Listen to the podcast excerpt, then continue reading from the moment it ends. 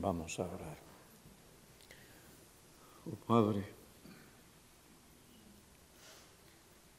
tú que satisfaces al alma sedienta, hoy tu pueblo tiene hambre y sed por tu palabra.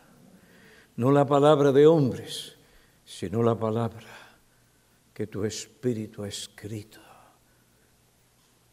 Ven pues y bendice y capacita a tu siervo en su debilidad física a ministrar tu palabra con claridad, sabiduría, en amor, y que tu pueblo sea edificado y que tus ovejas perdidas oigan la voz de Cristo. En su nombre. Amén.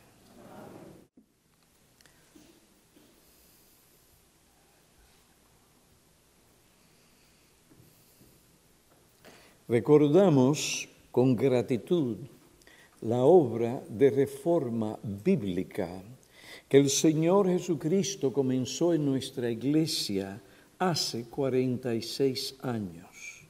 Esta reforma nos llevó a entender con mayor profundidad y apreciar más las enseñanzas, los valores y las prácticas bíblicas. La reforma bíblica es sobre todo volver a las creencias, las enseñanzas, los valores y las prácticas de la palabra de Dios. En el lenguaje bíblico del Salmo ciento diecinueve, versículos cincuenta y nueve y sesenta, consideré mis caminos y volví mis pasos. Tuve que volver. Había la necesidad de un cambio. Volví mis pasos a tus testimonios. Y luego de ser iluminado, no me detuve, ni dilaté. Posponer algo es desobediencia. Posponer la obediencia a la palabra de Dios es desobediencia. Me apresuré y no me tardé en guardar tus testimonios. La reforma bíblica no es un mero proceso externo, comienza en el corazón. Es un cambio espiritual en nuestro corazón que es el fruto de la obra regeneradora del Espíritu de Dios. Además de Él impartir vida espiritual, Él por la palabra nos lleva a hacer cambios en nuestros pensamientos, sentimientos, actitudes y conducta. Cambios que nos lleva a dar muerte a nuestro yo, para que podamos vivir para aquel que se entregó y murió por nosotros y hacerlo para su gloria. La reforma nos llama a considerar nuestra vida y conducta para hacer lo que la palabra de Dios requiere de nosotros. Esta obra de reforma se tiene que llevar a cabo no solo en nuestra vida personal, familiar, civil, social, sino también en la iglesia, sobre todo en la iglesia. En toda generación la iglesia tiene que continuar examinando sus creencias, su relación con Dios, sus enseñanzas y sus prácticas, no según lo popular, lo novedoso, o según nuestro criterio personal, sino lo que dice, exige y requiere la palabra de Dios. Si nuestras ideas, costumbres, tradiciones, prácticas y cultura se ha desviado de lo que enseña la palabra de Dios, tenemos que cambiar esas cosas para que se conformen a las enseñanzas y los mandamientos de las Santas Escrituras.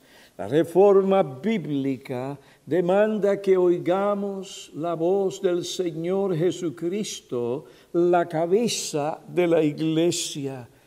El Cristo exaltado continúa obrando en su iglesia. Desde su exaltación o su estado exaltado en los cielos, Él mediante su Espíritu y palabra ha estado y continuará hasta que Él venga reformando a su iglesia. Él llama a la iglesia, a la iglesia, a cada iglesia local, pues la Iglesia Universal de Cristo no tiene otra entidad reconocida y aprobada por Dios que la iglesia local. Él llama a la iglesia, a cada iglesia, a una constante reforma bíblica. Tú y yo no podemos cansarnos de esto, porque a esto Cristo continúa llamándonos. Apocalipsis dos, versículo uno. Jesús, el Cristo exaltado, dice: escribe al ángel de la iglesia en Éfeso. Versículo dos. Yo estoy en el cielo, pero yo conozco tus obras. ¿Y qué hace el Señor? Él alaba a la iglesia por algunas cosas específicas. Pero luego, ¿qué hace? Versículo cuatro, la corrige. Pero tengo esto contra ti, que has dejado tu primer amor. Lo bueno, tú no puedes usarlo como reemplazo, sustituto de lo que tienes que hacer y lo que yo te mando. Has dejado algo importante, pero tengo esto contra ti. Has dejado tu primer amor. Tienes que hacer un cambio. Y el Señor le dice: arrepiéntete. Tienes que hacer un cambio importante. Ese cambio es lo que demanda lo que está escrito en esta carta. Es una reforma bíblica. No es lo que yo quiero, no es lo que yo deseo, no es lo que dice. Es lo que está escrito. Esta es la manera en que ahora el Señor obra esa reforma, por lo que está escrito. Escribe al ángel, al mensajero, para que el mensajero diga qué es lo que hay. Alabe la iglesia, pero por otro lado, aquí tengo algo contra ti. Tiene que haber cambios según la palabra de Dios.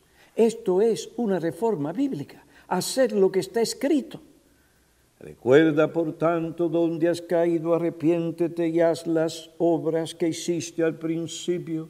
Y observen, este cambio no es opcional. Esto de reforma no es opcional. Versículo cinco, si no, vendré a ti.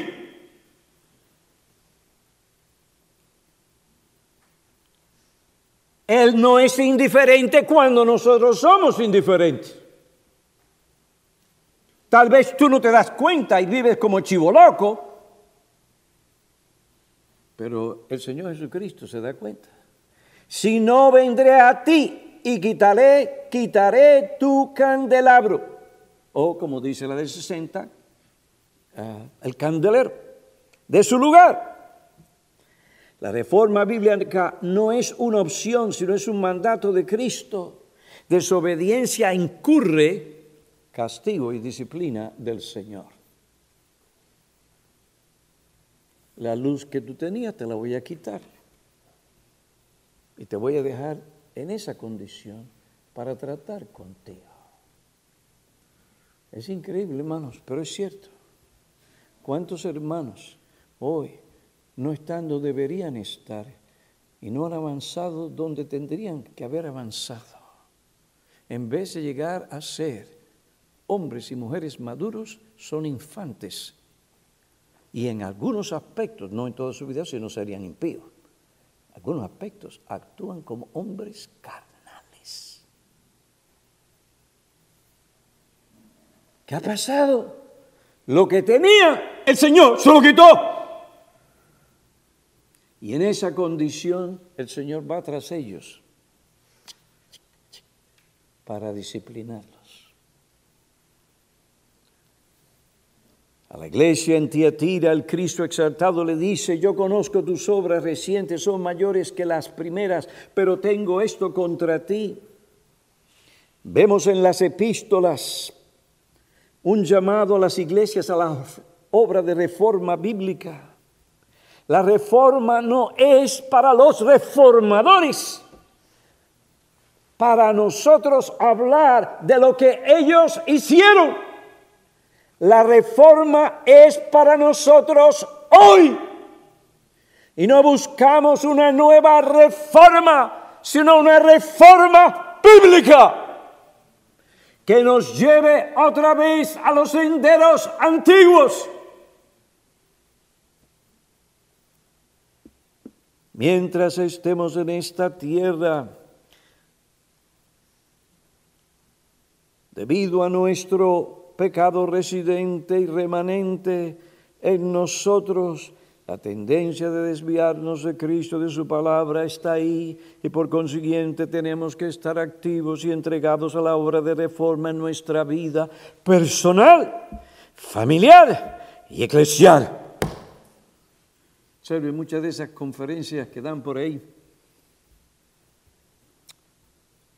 Muchos se centran en soteriología y cristología, pero poco se abunda en la eclesiología.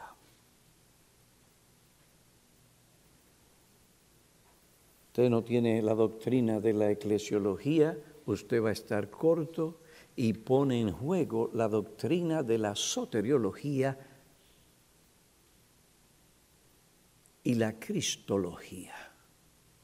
Porque Dios salva y nos coloca en una iglesia para enseñarnos a observar, no simplemente para que seamos teólogos intelectuales, sino para enseñarnos a observar. Y así como Dios pone a los hijos en un hogar, ¿m? llama a los padres a enseñarlos, a inculcar en ellos principios, el temor de Dios y otras cosas. Dios sabe lo que hace en esa incubadora. Y los padres están haciendo lo que Dios dice. Así Dios toma a sus hijos y los pone en la incubadora de la iglesia. No es correcto andar como llaneros solitarios o como perros sin amo. La reforma bíblica en nuestra iglesia nos llevó a considerar y andar en los senderos antiguos señalados por la palabra de Dios. Pastor, pero eso fue hace cuarenta años. No, no, no. Aquí nosotros estamos para predicarte lo mismo. Aquí hay muchas personas que no pasaron por toda esa experiencia, que vienen de diferentes lugares donde estas cosas no se conocen. Algunos vienen entusiasmados y hasta cierto sentido que bueno, por cosas que oyen aquí y allá en el internet. Y mientras sean bíblicas, alabado sea el Señor. Pero se necesita mucho más. El Señor nos llevó a los senderos antiguos de la inspiración, autoridad, suficiencia y relevancia de las Santas Escrituras, sola Escritura. Aún más, la reforma bíblica en nuestra iglesia nos llevó también al sendero del lugar central de la predicación bíblica en el propósito redentor de Dios en y a través de su iglesia. El lugar central de la predicación bíblica en la vida y ministerio de la iglesia, la predicación de todo el consejo de Dios revelado en su palabra es fundamental en el propósito redentor de Dios. Esto se debe especialmente a dos cosas. La primera, la predicación de la palabra de Dios autoritativa, clara, ungida, urgente, directa, persuasiva y eficaz. Yo no tengo tiempo ahora para explicar cada uno de esos términos, pero yo no puedo suponer que todos ustedes, cuando yo digo predicación bíblica, saben de lo que yo estoy hablando. Lo que ustedes tal vez me pueden decir algo de lo que han estudiado, algo de lo que oyeron en sus iglesias mientras estaban, pero yo no estoy seguro de que le dieron todo esto. La predicación de la palabra de Dios, autoritativa, clara, ungida, urgente, directa, persuasiva y eficaz. Es el medio principal que Dios utiliza para llamar a los pecadores perdidos a la salvación.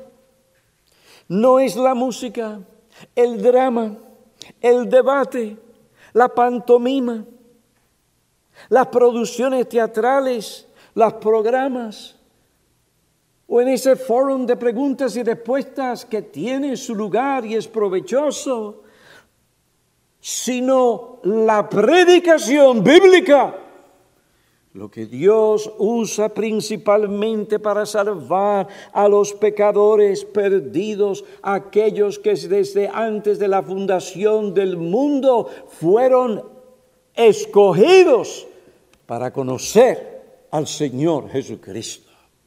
Efesios uno cuatro. Romanos diez, versículo trece al quince declara, pueden buscarlo, la predicación de la palabra de Dios, el medio principal que Dios utiliza para llamar a los pecadores perdidos a la salvación. Romanos capítulo diez, versículo trece al quince. Porque todo aquel que invoque el nombre del Señor será salvo. ¿Cómo pues invocarán aquel en quien no han creído? ¿Cómo creerán en aquel? La versión del sesenta y la Biblia de las Américas dicen de, pero se puede traducir en el griego, pueden verlo en la Biblia de las Américas en el margen, la letra A. ¿Cómo creerán en aquel a quien no han oído? ¿Y cómo oirán sin haber quien les predique? ¿Y cómo predicarán si no son enviados? La soberanía de Dios no elimina la realidad de la responsabilidad de la iglesia de enviar predicadores para la salvación, para que oigan el mensaje del evangelio aquí y en otros lugares. ¿Cómo viene la fe a las almas perdidas? ¿Cómo viene? ¿Qué dice la Biblia? La fe viene por el oír, y el oír de la palabra ¿de quién? Está en el texto, de Cristo. Primero los Corintios capítulo dos, cuando fui a vosotros, hermanos, proclamándoos el testimonio de Dios, no fui con superioridad de palabra o de sabiduría humana, pues nada me propuse saber entre vosotros, excepto a Jesucristo y a este glorificado, y estuve entre vosotros como debe estar cualquier clase de hombre que valga la pena, predicando la palabra de Dios, con debilidad, temor y mucho temblor, y ni mi mensaje, ni mi qué, ni mi predicación, lo predicado, fueron con palabras persuasivas de sabiduría humana, sino en la demostración del Espíritu y de poder. Tiene que ser una predicación ungida, que procede de Dios.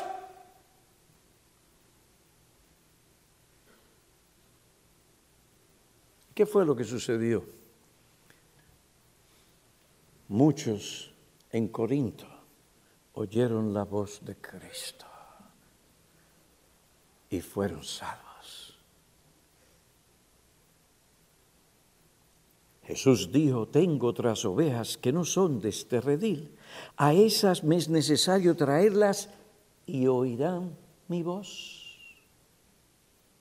El Señor está hablando aquí de que el evangelio se va a predicar y va a ir mucho más allá que de este que rebaño que en esos momentos eran los judíos. Tengo otras ovejas que no son de este redil. A esas me es necesario traerlas. ¿Cómo? ¿Cómo? ¿Cómo? Oirán mi voz.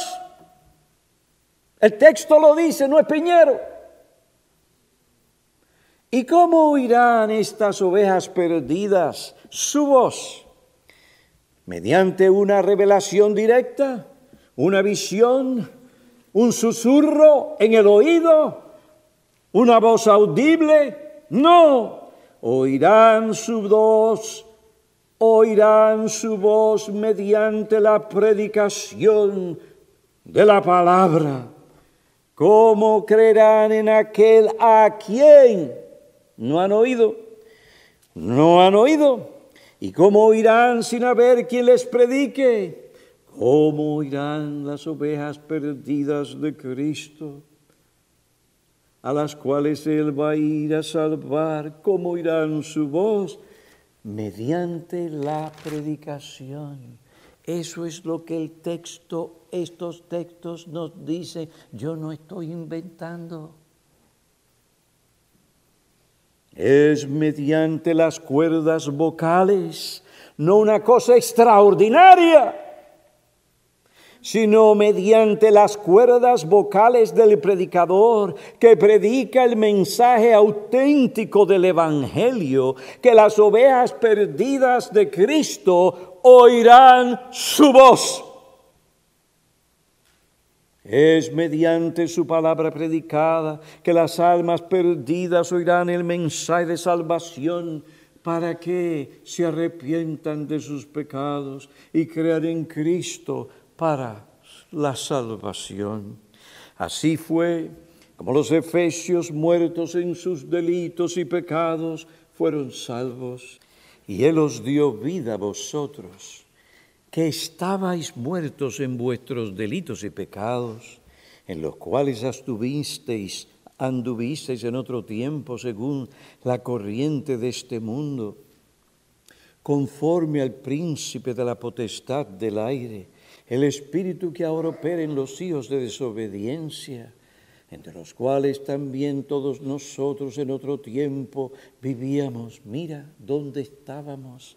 Mira, pecador, dónde tú estás sin Cristo, muerto en tus delitos y pecados, en las pasiones de tu carne, satisfaciendo los deseos de tu carne y de la mente. Y éramos, y así estás tú sin Cristo hoy, éramos hijos de ira. Pablo habla como aquel que ya ha gustado la salvación y habla de los efesios como que esto es ya una realidad en ellos. Éramos por naturaleza hijos de ira, como los demás.